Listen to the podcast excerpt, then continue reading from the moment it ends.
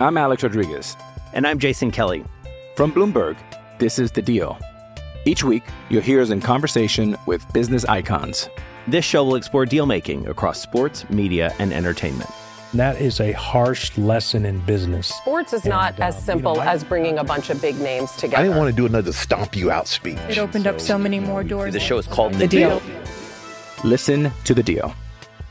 Listen to The Deal on Spotify. Survivor 46 is here, and so is On Fire, the only official Survivor podcast. And we have a twist this season.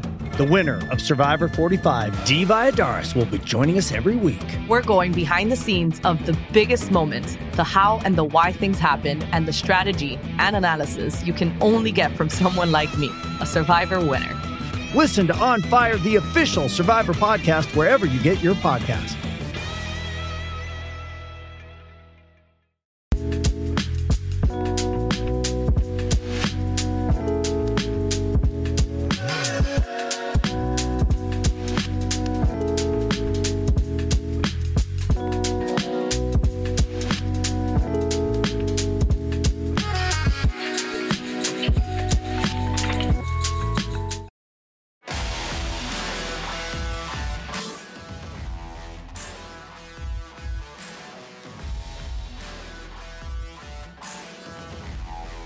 Rainy, dreary night in Philadelphia on Saturday, and much of the same inside the arena and watching it back here at the PHLY studios as the Sixers fall to the visiting Jazz 120 109. Hello, welcome to the PHLY Sixers postgame show alongside Derek Bodner. I'm Devon Givens. Bree producing, as always. Kyle Neubeck will join from the arena. We thank you for checking in with us.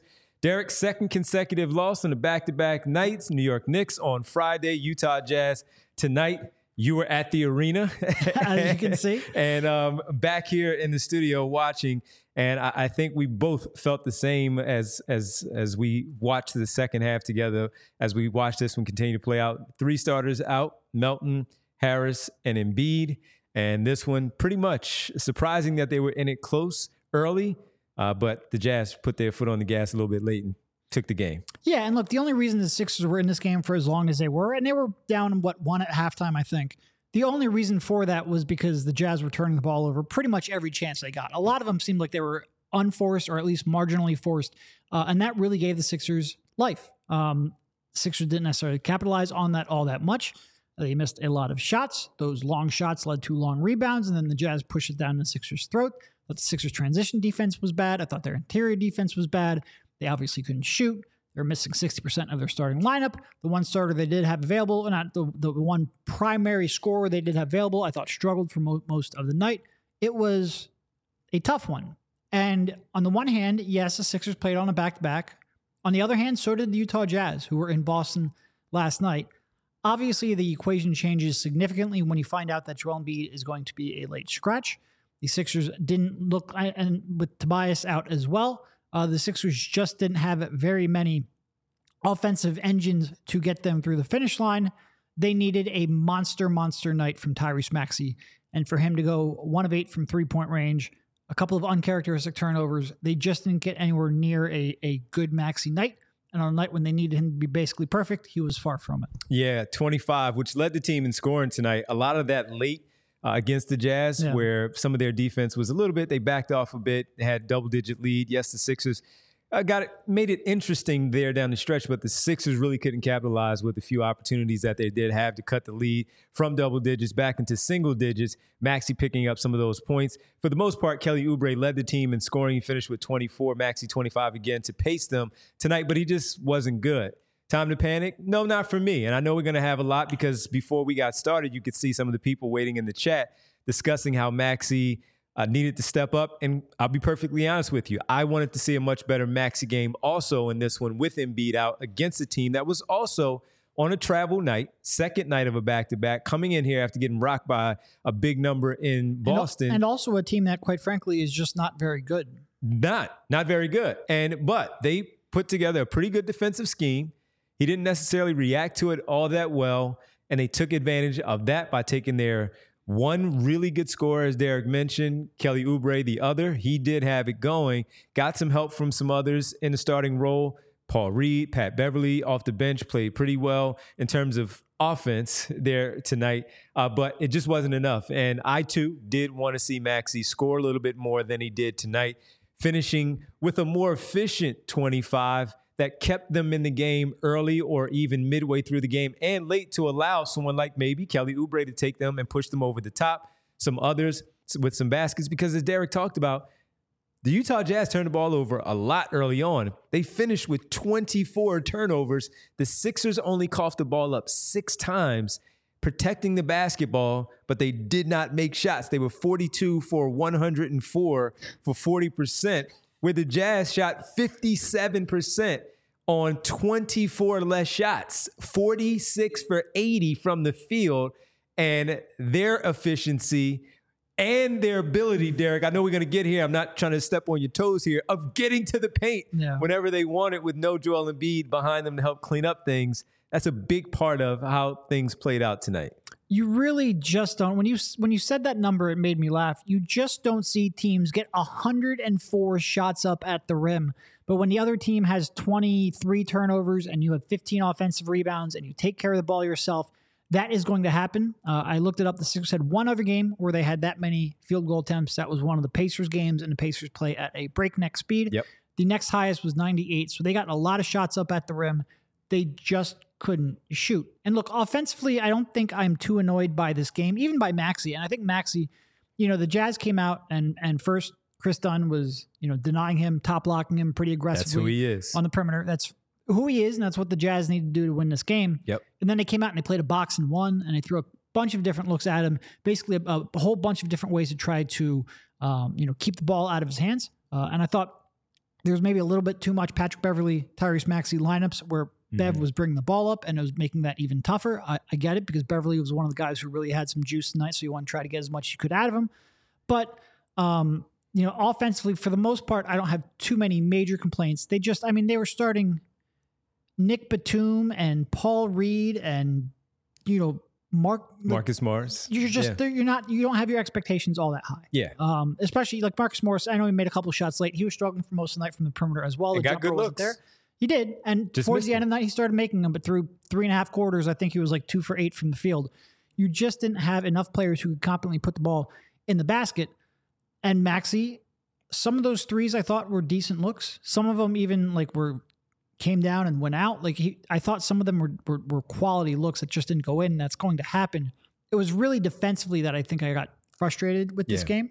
Uh, like I said, the transition defense was the one that jumped out, and I feel like when this team is going bad, that is something that jumps out pretty frequently. Um, and Paul Reed and Mo Bamba were just lost for most of the night trying to protect the rim. I've never seen a layup line like that, um, especially for a, a, a team that isn't necessarily known as, or at least doesn't have that elite kind of off the bounce playmaker that would typically lead to a, a, a game like this. The Sixers had no prayer to protect the paint. No prayer. So we'll get to the the points in the paint and the fast break points because that's the conversation in and of itself. But just to follow up my Maxey point, as Derek talked about it, I did want to see him play a little bit better tonight. Yes, they threw a lot of junky defenses at him to make himself adjust and figure out how to get through it and still be effective. And then we've seen it in times where he has not scored because the defense was that way, but he also picked up a lot of assists by making sure he passed the basketball to make sure that he contributed to help his teammates finish the play to get the points on the board. Tonight, he was without three of his teammates in the starting lineup. It's a little tough for them to do that, making shots, open shots, because they are just not as talented as the other three that we're talking about, one in which is a reigning MVP. So I'm saying I wanted it a little bit more, but it doesn't doesn't have me taking a giant step to overreact for him not doing something tonight that I wanted to see.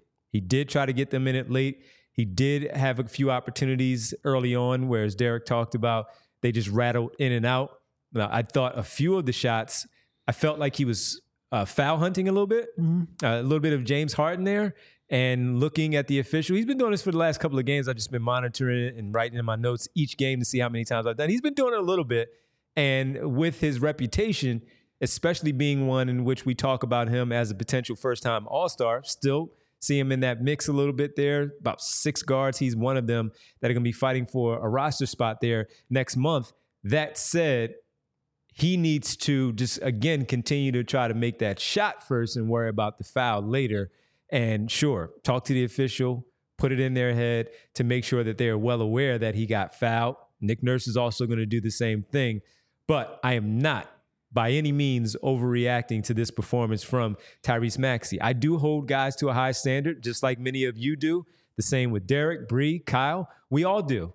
And tonight, even on the second night of a back to back, I felt like I would see something a little bit different, but it doesn't have me panicking and and and going all over the place about Tyrese Maxey. He's going to be fine. They have two games next week. They have three days off where he's going to go out against the Atlanta Hawks and probably drop 27 to 30 points against that defense because they're going to hunt and have Trae Young find their way onto him. And I'm guessing that he'll have some of his starting teammates back as well. So, not to panic. Bad performance tonight, finishing with 25 to lead the team. It could have been a better performance with the 25 overall. To the fast break points, the Sixers actually led in transition fast break points 25 to 19, but it didn't feel that way. No, and the one thing I'll say, like when I say transition, I don't just because there's a pretty strict and narrow definition of what qualifies as a transition point in the NBA. Yes. A lot of it will be early offense. When like, you know, the Jazz are pushing the ball down the court and maybe you don't get matched up on the correct matchups because you're slow to get back. There's cross matches that, that they can then exploit. It might not fall within that, you know, first eight seconds or whatever it is in transition, but it will then fall within a second or two after that because, like I said, you're just not matched up. You don't have the defensive assignments you want because you were late getting back. Yes. And that's why I was going to go with you that these can lie a little bit Yeah. for how you look at them 25 to 19. Didn't feel like that way as we watched it. And we also know that it wasn't that way because things could slow down a little bit, couple of seconds, take a step back, and then boom, kick the ball ahead. And next thing you know, they're still basically in some sort of secondary break, which we of course call tran- transition. So that that's just how it goes. And it was tough. It, it was tough, and it was it was just a a, a bad defensive night for them. They seemed as things as they were backpedaling and getting themselves back, but still being scored on it just looked like, as Derek said, when you see things happen on the floor and you you you as Sixer fans out there and watchers of the team, you recognize tendencies just as much as we do. You see the same things that we do out there on the floor each and every night. You can see sometimes where you get a little, and we talked about it last night, a little dejected when things are going the other way against you because of how some things are playing out. The Jazz getting out there and running you're getting lobs to the rim. You're getting John Collins parading down the paint in the fast break opportunity. A, a pass, a drop off to Walker Kessler for a dunk. Lauri Markkanen, the same thing. Collin Sexton driving to the basket. Jordan Clarkson. We can keep going on and on and on uh, with these names. That's just the type of night it was. And when you're scored on so easily and not having that resistance on the back end where Joel Embiid is not there, mentioning Mo Bamba and Paul Reed, yeah, you, you're probably to start. Like, oh man, you know a little, you know, a little frustration, a little take foul here, a little, little frustration foul here on on on uh, the opponent because of how things are playing out. And that's what you saw a lot of. They get scored on, bang, they get scored on again. They miss the shot on the other end. They feel like they should have made, they feel like they should have gotten a foul call. Right. Now the break is going the other way. They're not as interested because they're still ticked off about what didn't happen the other way. Yeah, and you're seeing a little more complaining from Maxey than maybe he was earlier on in the season. I do think he's getting a little bit frustrated. He's shooting just 26.4% from three over his last seven games, including tonight. That's not going to get it done. You expect there will be ups and downs throughout the course of a season. Maybe he's getting a little bit tired from the- workload, uh, both in minutes and in offensive usage. Uh, he's overall on a season just shooting 49 of 163, 30.1% on pull up threes. You'd like to see that number come up. I think it was higher than that in the past.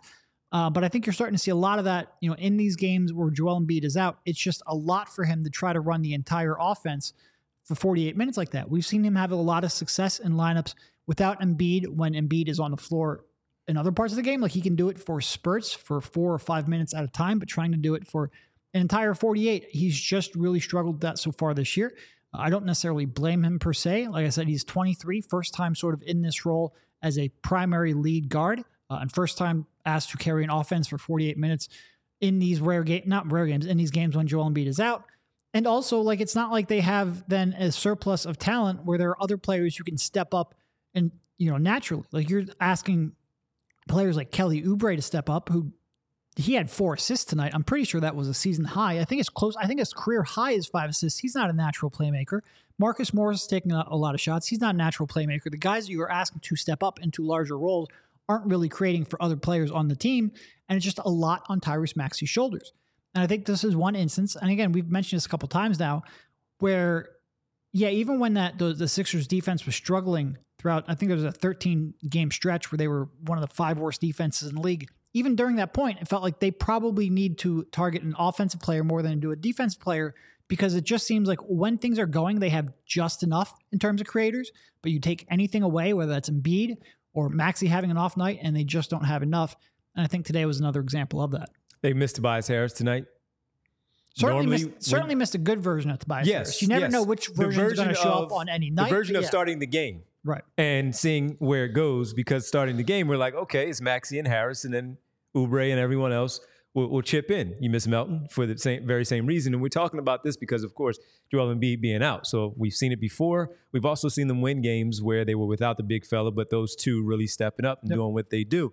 And that's where you do miss Miss Harris tonight. Does it change anything though when we talk about it? And then we'll get to a few other things. Does it change anything whatsoever when we've discussed myself, you, Kyle, all the people watching, and of course listening that we talk about being the second star and maybe what that might mean in the spring when it comes to those meaningful games in those series. We've said it that it doesn't change when he has a bad game how we feel watching this tonight, second night where he didn't play all that great. Where does that change anything for you? No, I still think he is going to be your second quote unquote star. I think that's in part because the players who would come in and theoretically could challenge him for that are so imperfect that you're not going to bet on them uh, and, and make that kind of commitment and take the ball out of Maxey's hands. Like it's not like it's like Paul George is out there about to be traded. Like you can't bring him in to be your second star.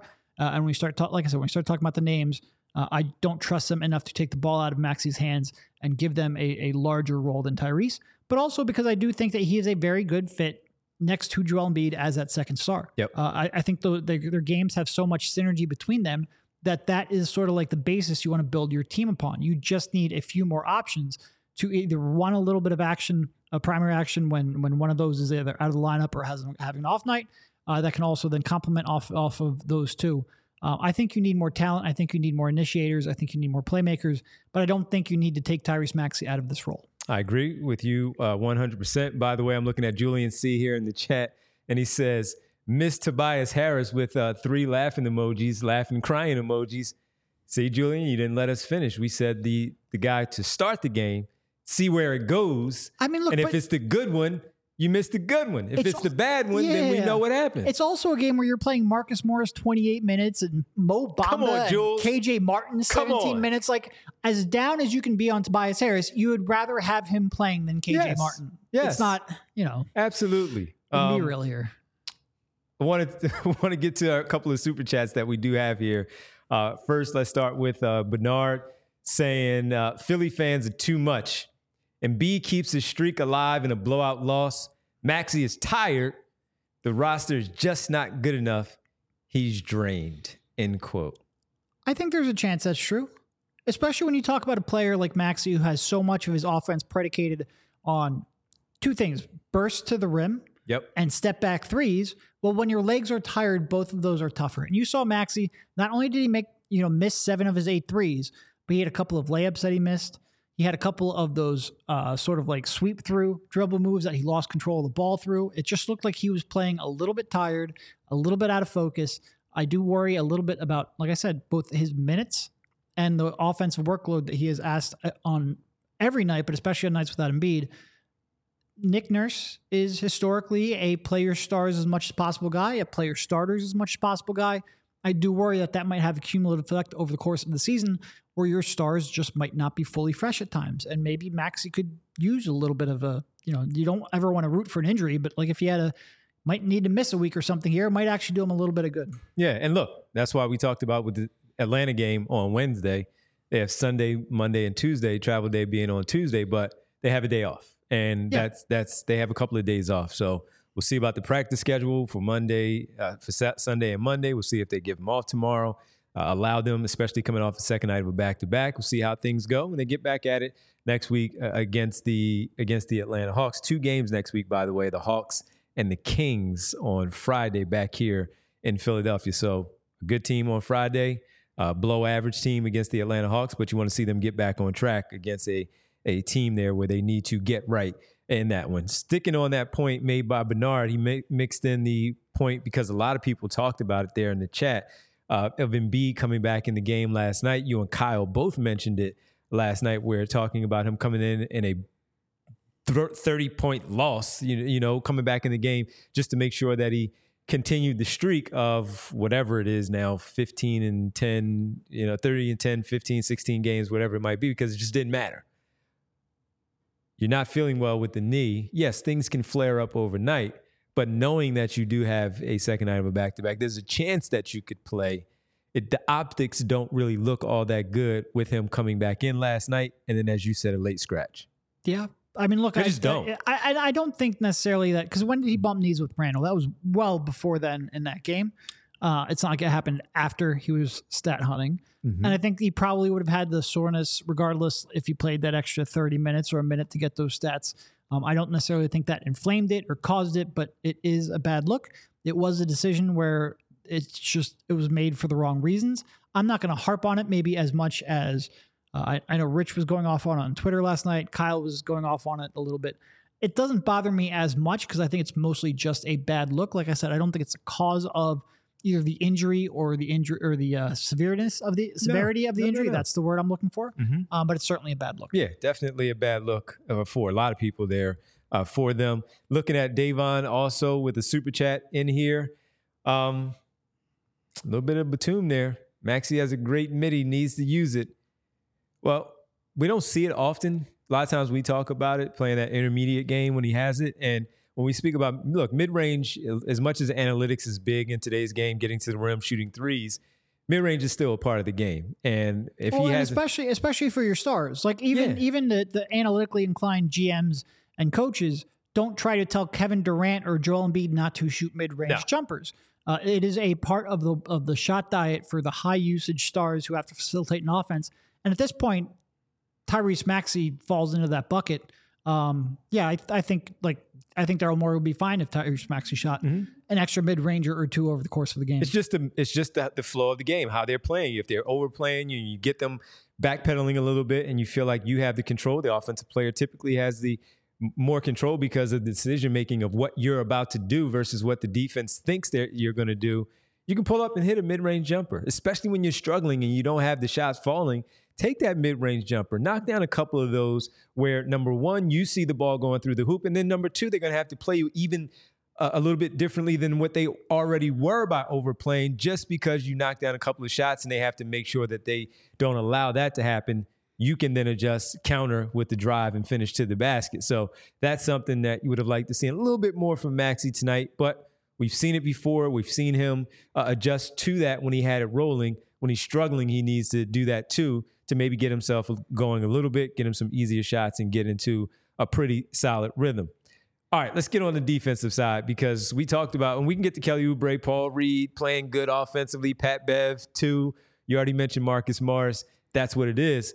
Man, man, Derek and I could get to the paint today, and I'm playing still with a bad Achilles because goodness gracious, yes.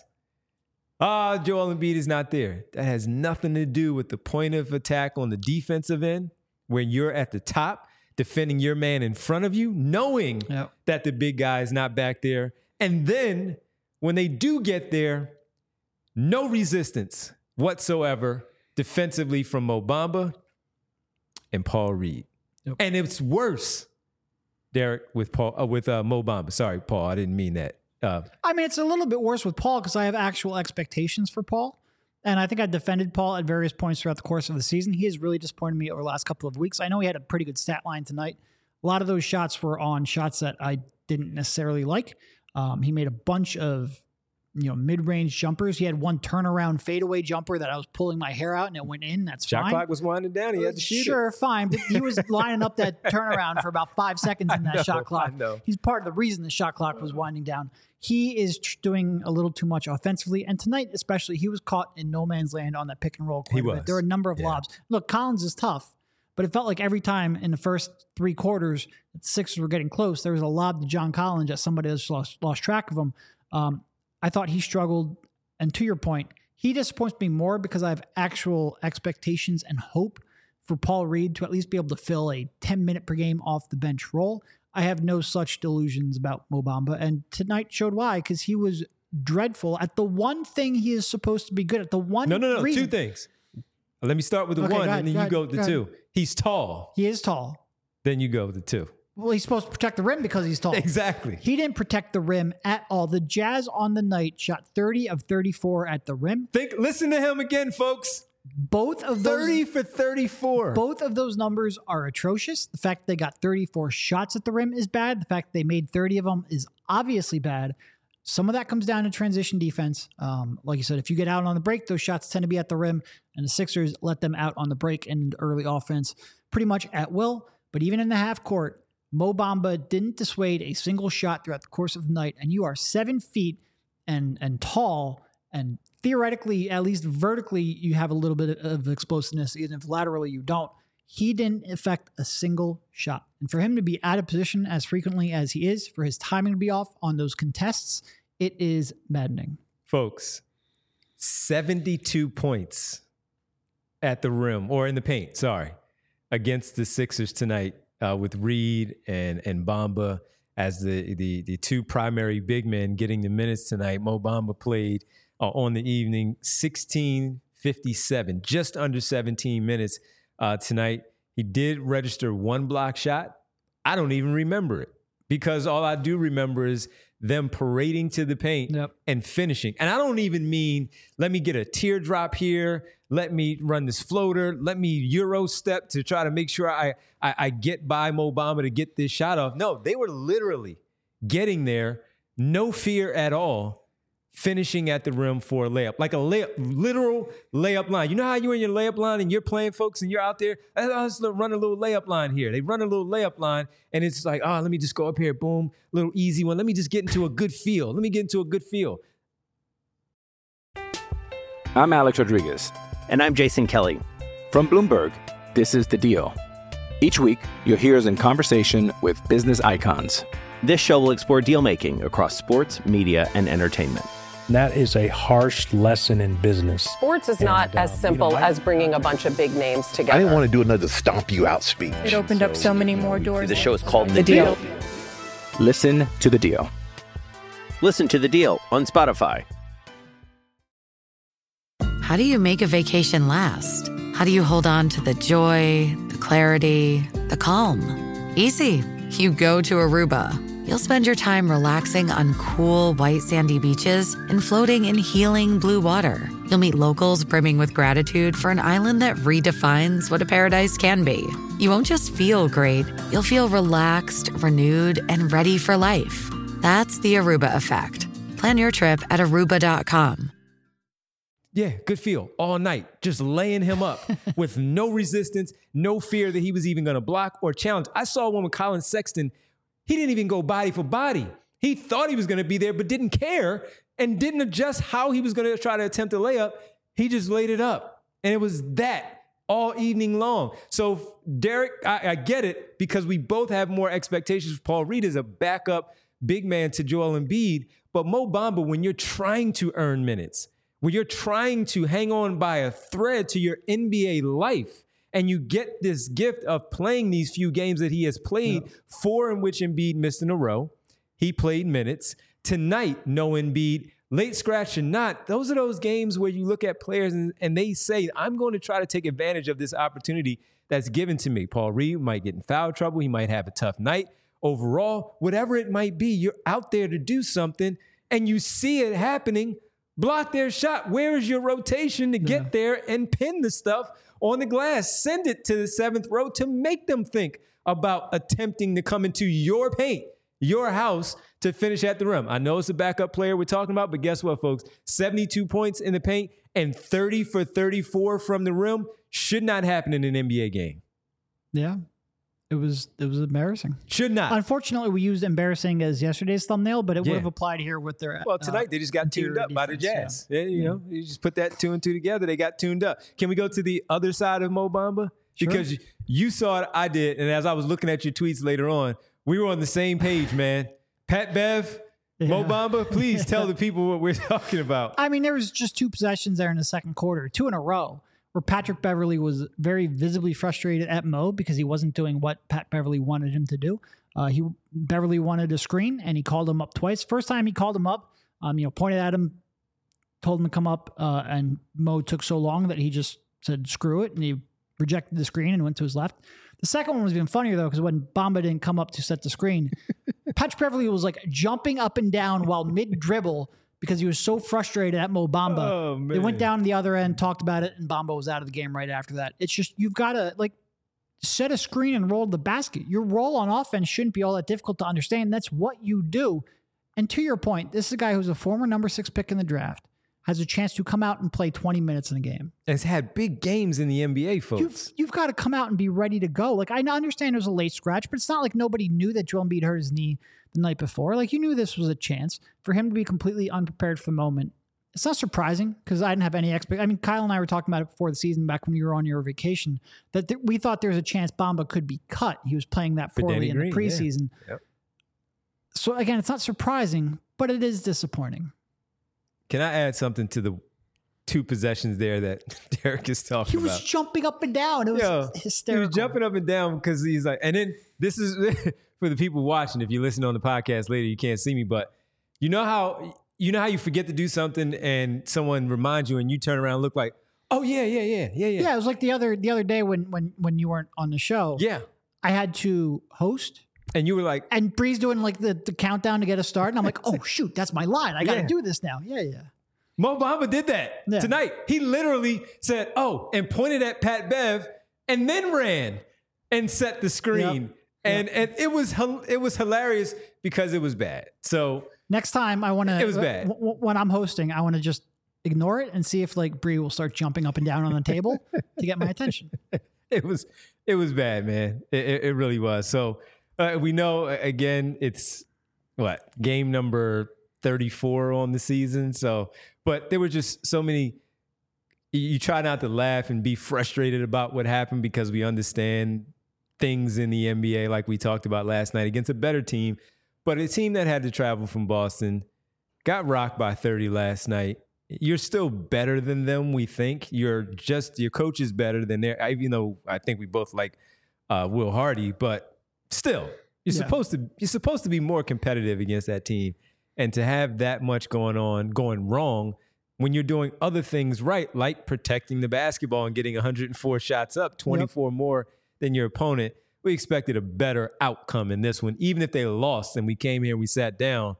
All right, losing three guys of your starters of your in your rotation and all, but still, just the effort uh, tonight was rough. One other thing while we're sort of on the, the center discussion.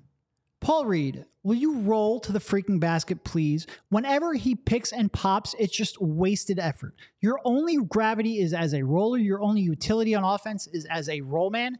At some point over the summer, he got it in his head that, hey, I can be a pick and pop big. I can make threes. I can make mid range jumpers. No, roll to the basket, put pressure on the rim, open up driving lanes for Tyrese Maxey. And if they double up on him, you'll get the ball and a chance to score. You are not a short roll guy. You're not a pick and pop guy.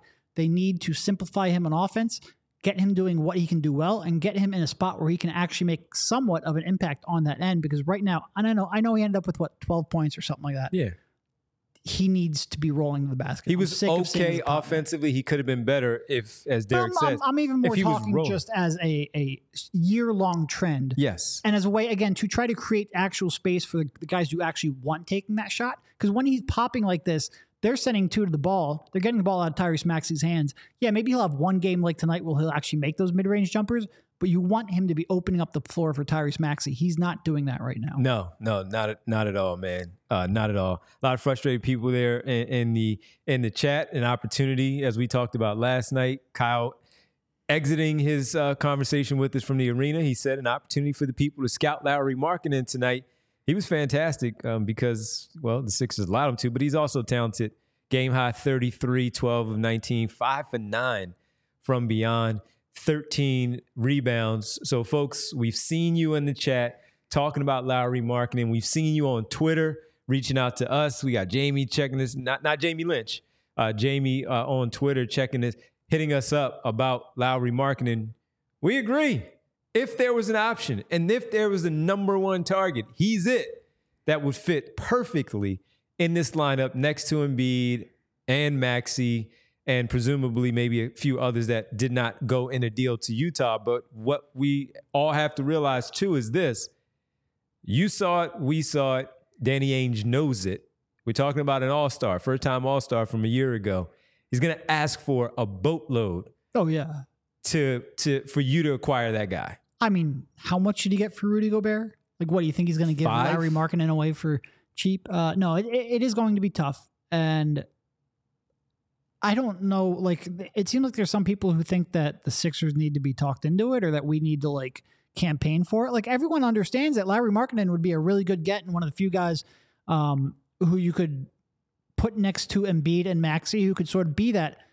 Can you imagine just having Tyrese? Like, let's say you send Embiid to the bench and you're running a Maxey Markkanen pick and roll, and the space that Maxey would have, or the open shot that Markkanen would have, we all understand the fit. He's one of those guys that could that either be, play alongside Embiid and Maxey, or alongside Embiid, or alongside Maxey, and he could fit in all of those lineups. I think everybody is understanding of that, but I just I again, first of all, he's not on the market as of now. No. And if he is, I just can't see how like a team like the Thunder wouldn't outbid the Sixers. They just have so many assets, and he, he he's the kind of guy. He's kind of in terms of stars, he's as plug and play as I don't say anyone in the league, but he's certainly a very plug and playable star. And part of the reason why he was traded was because that was still questionable. That was still up in the air, coming from Cleveland to uh, Utah in that deal that that they made, and the guy has turned out to be again first time All Star.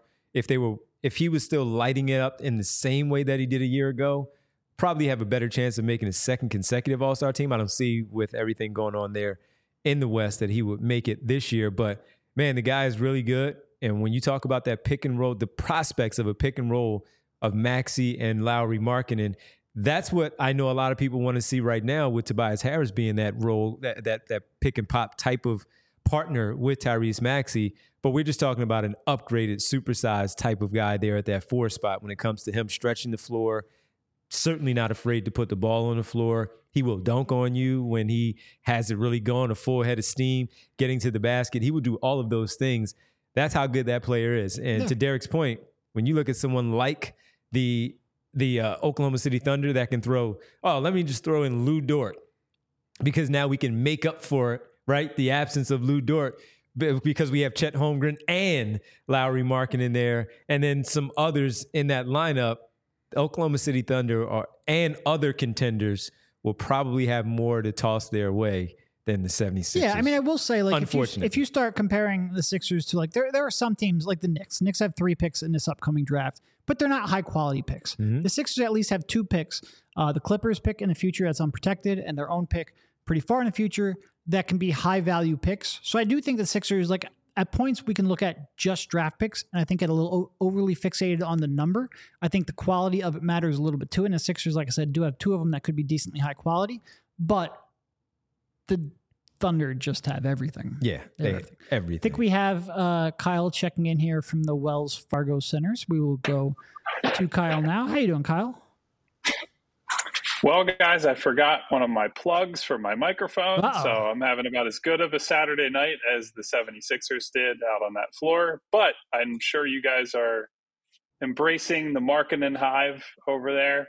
Just wanted to say that any any minute we spent talking about him on this podcast was worth it for that performance right there. Sure. and, and people backing it up in the chat there too, Kyle. That's why we brought it up because of how how good he was. We mentioning you speaking about it last night before you signed off here on the post game show, and yeah, he he stood there and helped lead that charge against his team tonight, the shorthanded Sixers.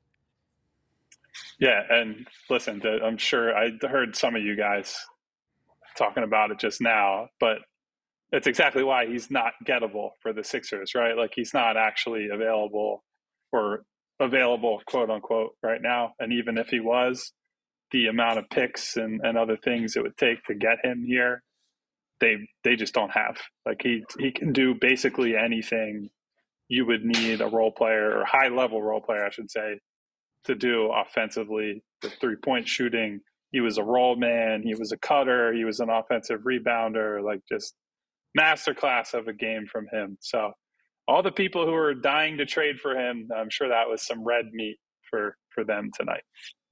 Yeah, I mean, I think we're all in agreement. Unfortunately, he's not available, and I don't think the Sixers have enough to get him if he is. So I'm surprised we, um, like, it seems like there's like a movement almost to like make people aware that he'd be a good fit. No, we all we all get it. We all get it. We all get it. So, Jazz shot 30 of 34 at the rim. Your thoughts? Well, it, it, wasn't their best defensive performance. I would say that. Uh, I think. Uh, tell me if you guys agree with this. I think the problem is less like this guy or this individual player was bad or they were bad at the rim than they just have felt a lot more disconnected the last two nights. And maybe you can chalk that up to like I think you've seen more of the what is Kelly Oubre doing type defense over the yeah. last couple of games. But I think spotlighting just him lets other people off the hook. I think you've seen, you know, Tyrese Maxey has struggled with some size on switches. Utah did a good job of getting some of their guys like, you know, Walker Kessler, I feel like had a, several possessions tonight where he's coming in on a cut and as a seven foot big man, he's being guarded by a much smaller player. He's in a position where a much smaller player has to help, and so they were able to to game the matchups in a way that really punished the Sixers for playing small. They actively chose to play small for you know a brief stretch, and that's when the game started to get away from yep. them. Yeah, uh, I mean, look, I don't know that they have a a small ball group that I trust yet. Now they've gone to Marcus Morris in that small ball group so often that I, I wonder if it just comes back to when you're playing him as a nominal center, like what are we doing here? I, it, it, has worked for him in the past when he's surrounded by like four other six eight wings, like when he's playing with Kawhi and Paul George and guys like that, and they just they can't put that type of lineup on the floor. So that didn't help them either. But yeah, I just the the lack of connectivity on defense is what I think really kills me, and I think you saw that in the Knicks game too. Like there were stretches where Joel and Kelly are looking at each other like, "What the hell are you doing there?" or "Why aren't you there?" I, that's the stuff you don't want to see. So hopefully, uh, Nick said after uh, he was asked what they're going to do with the three days off, and he said something to the effect of, "We're going to have a physical practice on Monday." So he's clearly not pleased with how they've played over the last two nights, regardless of the absences. Yeah, and and we did talk about as you mentioned Derek mentioned the 30 to 34 at the rim, 72 points in the paint of their 120, which is insane. But it was the point of attack defensively where you know your big guy's not back there. Yes, it is the second night of a back to back, but part of you being in this game tonight, you're going to have to give a little bit more on the defensive end. And then when they did get by, neither of their big men, Reed or Bamba, uh, did anything to prevent the Utah Jazz from being fearful of trying to attempt something in the paint. Yeah, and look, some of it you would say that the offense just isn't good enough either, right? Like when you're scoring more and the other team's pulling it out of their basket and you can get back and get set, it's a lot easier to get back and defend even if you are shorthanded, even if your personnel is suboptimal. Like I, I don't remember, I don't know what, off the top of my head what the actual numbers ended up as. But even with the Jazz turning the ball over, I think it was like 17 times. Fast break points were close to even, which that should be borderline impossible with how much Utah turned the ball over. They turned so, it over 24 times tonight. Oh, so much more than I, I thought it was in the high teens. So they turned over 24 times, and then the fast break points are neck and neck for most of that game. So Sixers that actually ended up with more, 29 or 25 to 19. Sixers won. with 24 more shots. Yeah. So that's it's not like how Derek talks with rebounding, right? When you can get a lot of rebounds, but it might be because there's a lot of missed shots. And, and so it's disappointing in the other direction for the Sixers to have been ice cold from three. They give up all these long rebounds, long runouts, and then they they turn they did a great job turning Utah over. Some of those are self-inflicted wounds from Utah, but then you have to capitalize on those, right? You got to score, you got to get fouled, you got to get threes. And I didn't think they did that well at all tonight. Uh, for me, final one, um, Tyrese Maxey, second night of a back to back. And we discussed a little bit about how maybe he looks a little bit fatigued. These three days off of gameplay uh, might help him here a little bit. Uh, what, did, what do you now looking at the Knicks game and now the Jazz game and back to back? How do you feel about Maxey in terms of his uh, potential fatigue, maybe a little bit tired, especially tonight being the number one option?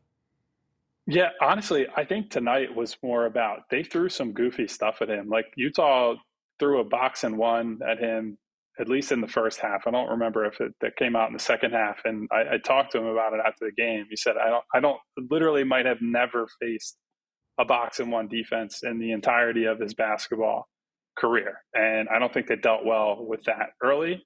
I think this was, and I wrote this in the recap. I think this is an example of he has to bring a different mentality to a game without Joel, where when you play with Joel, there's a lot of good benefits to that. One of those being if he's in more of that passive playmaking, I'm going to set guys up mode that we appreciate that, you know, the high assist, low turnover games that he puts up, but it doesn't matter if he's only got, you know, eight, 10 points at halftime because Joel's got 22 or Joel's got 20 or whatever it is when you're the lead guy and you know you're down Tobias, you're down Melton, important guys in your rotation are out, you got to be hunting your shot something fierce. And you know, credit to Utah for getting him out of his comfort zone, forcing the ball out of his hands. I did think there were some, as well as Patrick Beverley, I thought played tonight. I think they probably ran the offense through mm-hmm. him a little too much. Like there was a lot of Pat Bev as a true point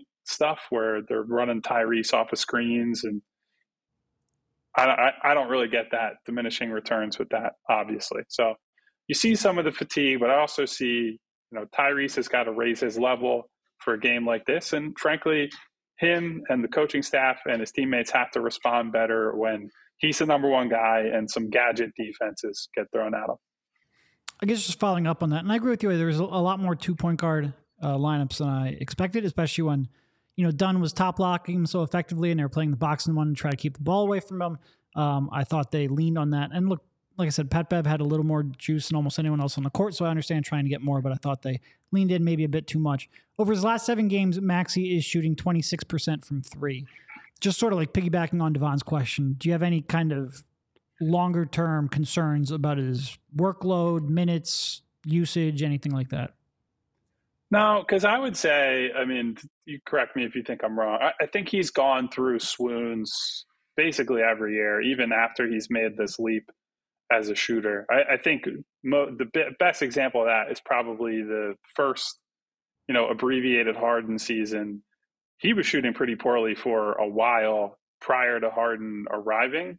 And then Harden came and he's put in more of that pure catch and shoot role for more often and you know he shot amazing until the end of that season and so i think some of it comes down to shot the shot type he's on like it's similar mm-hmm. to harden where if the diet of your shots is predominantly off the dribble step back threes side step threes your shot making will be volatile like you can be a great shot maker you could be steph curry for that matter there are just going to be some nights where you don't have it or some weeks at a time where you don't have it. Uh, so, you know, maybe that's some of why they're trying to run him off the ball tonight. Like, hey, use him as a, a movement shooter or a catch and shoot guy and less as a, you know, pull up guy, guy running the offense, doing all that. I think there's probably some value to that. It also makes you think about, hey, maybe they really do need a, a strong ball handler brought in at the at the deadline, whatever that looks like, just to be able to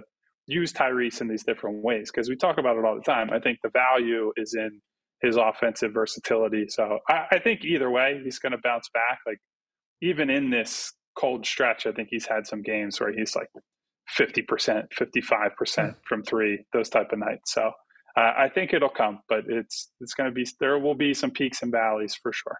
To your point, he is shooting 52% on no dribble threes and 30.1% on pull up threes. Definitely a tough shot diet. All right, that's all I have uh, for you. I'll let you get out of here quick, pretty quick early. Folks, make sure you go read Kyle at allphly.com to check out the recap. Go back and uh, check it out. Say some, you know, throw, don't throw anything because you're frustrated about these two losses. They'll be fine. They'll get back at it next week. As he mentioned on Twitter, he had to spend two and a half hours watching that game. His self worth is built around you reading that column. So please go, please go check it out. And he got the Scout Lauri Yeah. Markkanen. Yeah. Yeah, so it's Yeah, all good. Listen, guys, please, please, I have to feed my family. No, I'm just kidding. All right, everybody get home safe tonight, guys. I'll talk You to you You too, later. man. Be careful out there. Thanks, Kyle. We'll talk to you on Monday, 2.30 for us on Monday for a full show. I'll be back for the full show, Derek. Oh, you're even showing up during the day now. Hey, man. There you go. You know, I only I don't only show up at night. Uh, I'll be here during the day. Uh, but tough back to back, of course, guys and gals, Sixer fans out there. Tough one for sure. But this is a long season, and we know that we all know that regardless of how frustrated we are in the moment of how we watch it and how we recap things and, and reevaluate them, they're they're a good team. So we know that, and uh, we'll talk about quite a few things. Who knows? There'll be another name that may pop up as far as a rumor mill goes by, by Monday as we as we get back together. So uh, we appreciate everybody for checking in both Friday and tonight uh, on the second night of a back to back. Be careful out there if you are in fact driving in this rain because it is nasty. It is. It is. I think it's at least it warmed up throughout the course of the day. So I hope the roads will be fine when we head out of here, but it is not great. Absolutely. So a lot of people to thank, of course. I'm still in here, so I'll start it off. Okay. All right, let's get to Actually, Neil. Jake, Dom, Stewart, Bernard, uh, Valhos in here as well. Dom, Dominic, David, Mike D, uh, Al, the two minute morning. He says, Divine, please save me from these people in this chat. My bad, I'm just seeing it, Al. I didn't see it. I apologize. Everybody, lay off, Al. It's Saturday night. It's a tough night for everybody. It's all good. We'll get back at it. Furious in here. Mr. Rudy Poo back with us, hanging out in the chat. What's up, Rudy Poo? Let go my ego in here. Biggie 545, Julian, Walter, Dennis, Brett, Junie, Kane, Marshawn Lynch, uh, oh, Martian Lynch, Yeah. Liam, Brian Knight. We always appreciate Brian checking in. Bernard on the super chat. Davon, aka Schoolboy Beats, and so many others checking in with us here this evening. We really appreciate it. We hope that you have a great rest of your weekend. Any prediction on the birds tomorrow, Derek? Do they get Oh. the two seed or the five seed? No. As long as I keep my expectations low, they can't disappoint me. Well, five seed it is. There you go. Bree, we appreciate it as always. Thank you, everybody. We appreciate Kyle for checking in. Derek, as always, man, it's been fun. Yeah, it's been a blast. Great to have you back. I give you a lot of grief, but it's truly great to have you back. Devon. Thank you, man. appreciate Always good to be with you. And we will be back on Monday, 2.30, right here on the PHLY Sixers podcast. Good night. We all silly like the mayor.